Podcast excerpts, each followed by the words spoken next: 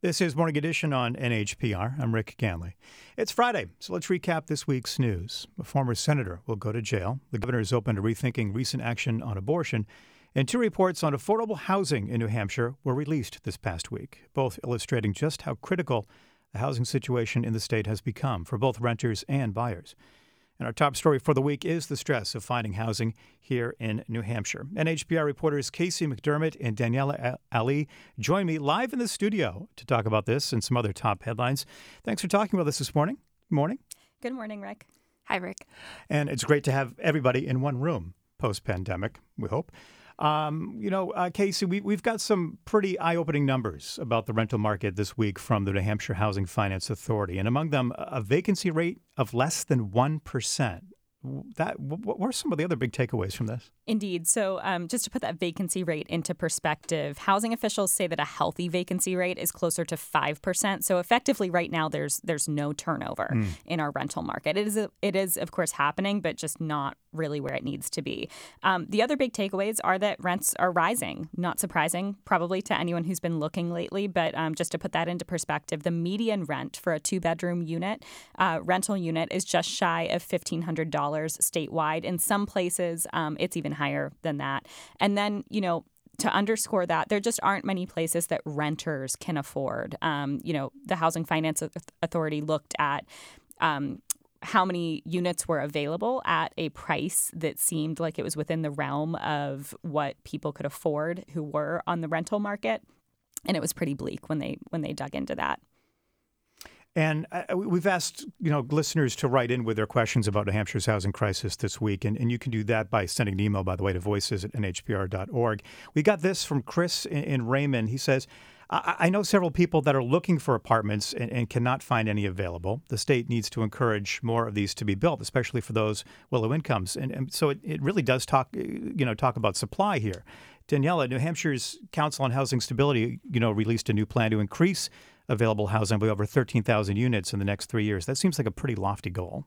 Yeah, I mean they they've proposed it's a 40-page strategic plan that they've put forward, and there are a number of policies and uh, on a, on a number of fronts because that's something that you know in Casey and I's reporting that we've talked to that that's the solu- that's the main solution, right? Then that's not going to be a quick one. That we need more units available, units that are affordable for people who are working full time, who are you know trying to move to the state, people who are maybe transitioning out of homelessness.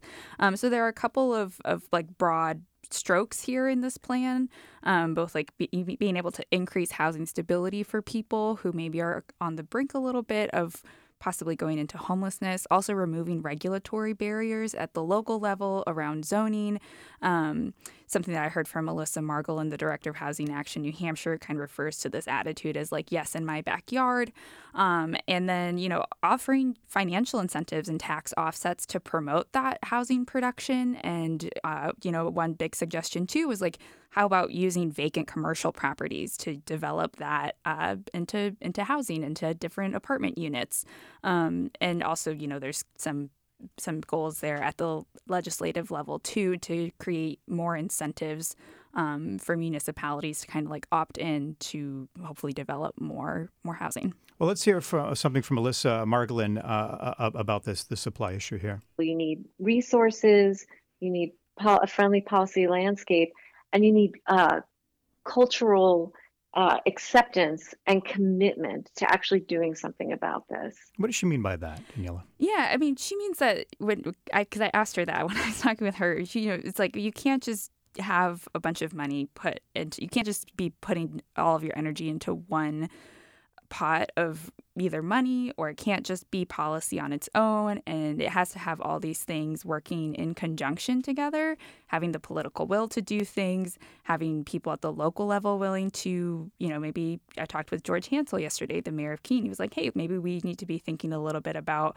how our we could look at our zoning so that we could use commercial property to have more rental units too. So it kind of needs to be functioning at several different levels at the same time. And I think that's, at least the people I've talked with, that's part of why they're excited by this plan is that there seems to be some cohesion both from the state level, local levels, and like a bunch of service providers too around like an agreement of like, hey, we have these goals of 13,500 units by 2024 and you know a, a goal around making homelessness brief, one time, rare.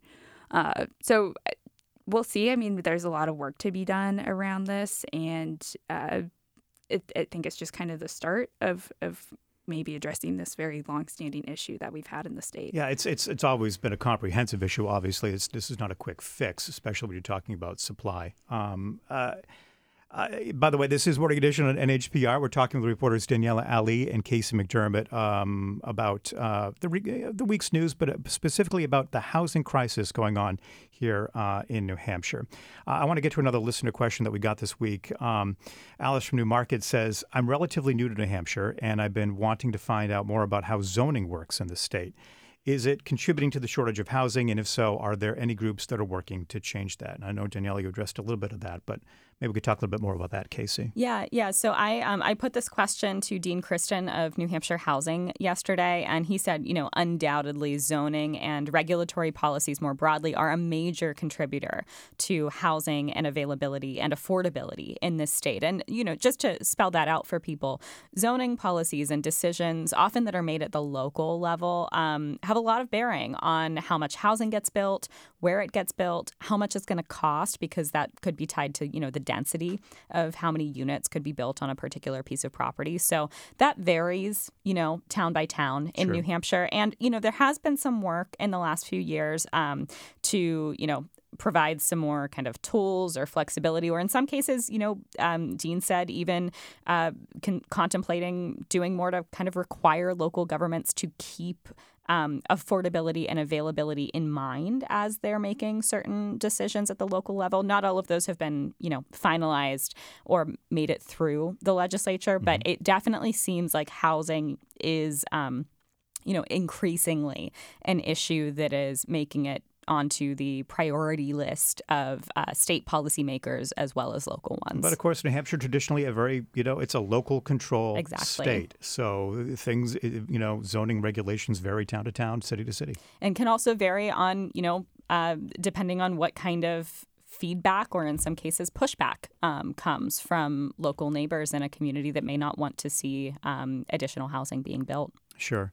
Uh, Daniela and Casey, I want to thank you so much for, for giving an, an, update on housing. And I know you are both on the beat, and we'll be hearing much more of your reporting in the weeks to come. But I wanted to turn to some other top headlines um, from the week. Uh, former Whitefield State Senator Jeff Woodburn was sentenced on domestic violence charges this past week. Um, Daniela, can you tell us what happened there?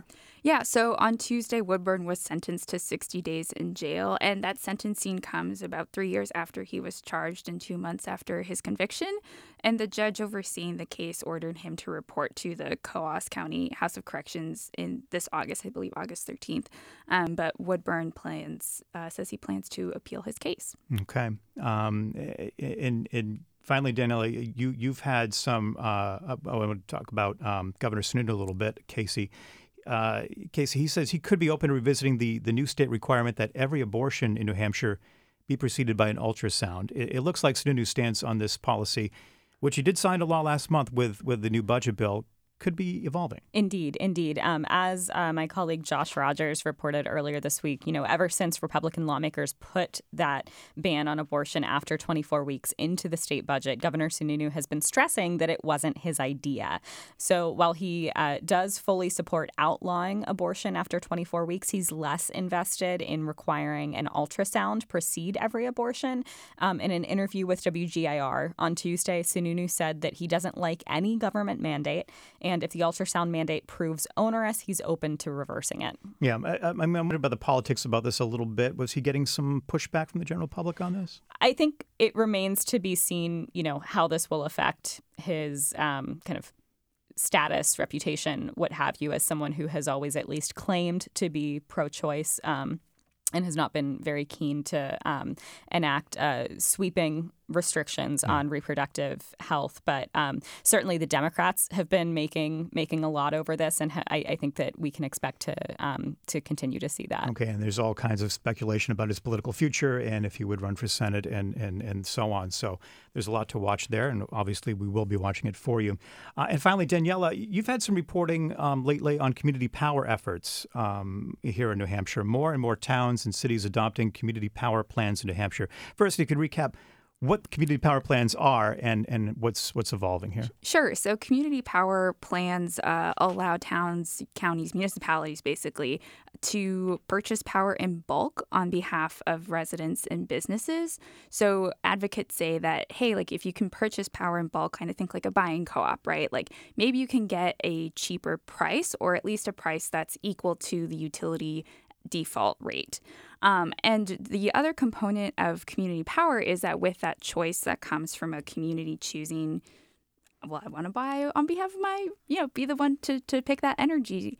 Uh, it can they can pick where it comes from maybe and how much percentage they want to for that to be green, um, for that that kind of mix of as uh, uh mix of green energy in particular with with you know, like the town of Hanover uh, or Keene or some other cities that have these pretty big 2030 goals of, you know, 100% renewable electricity.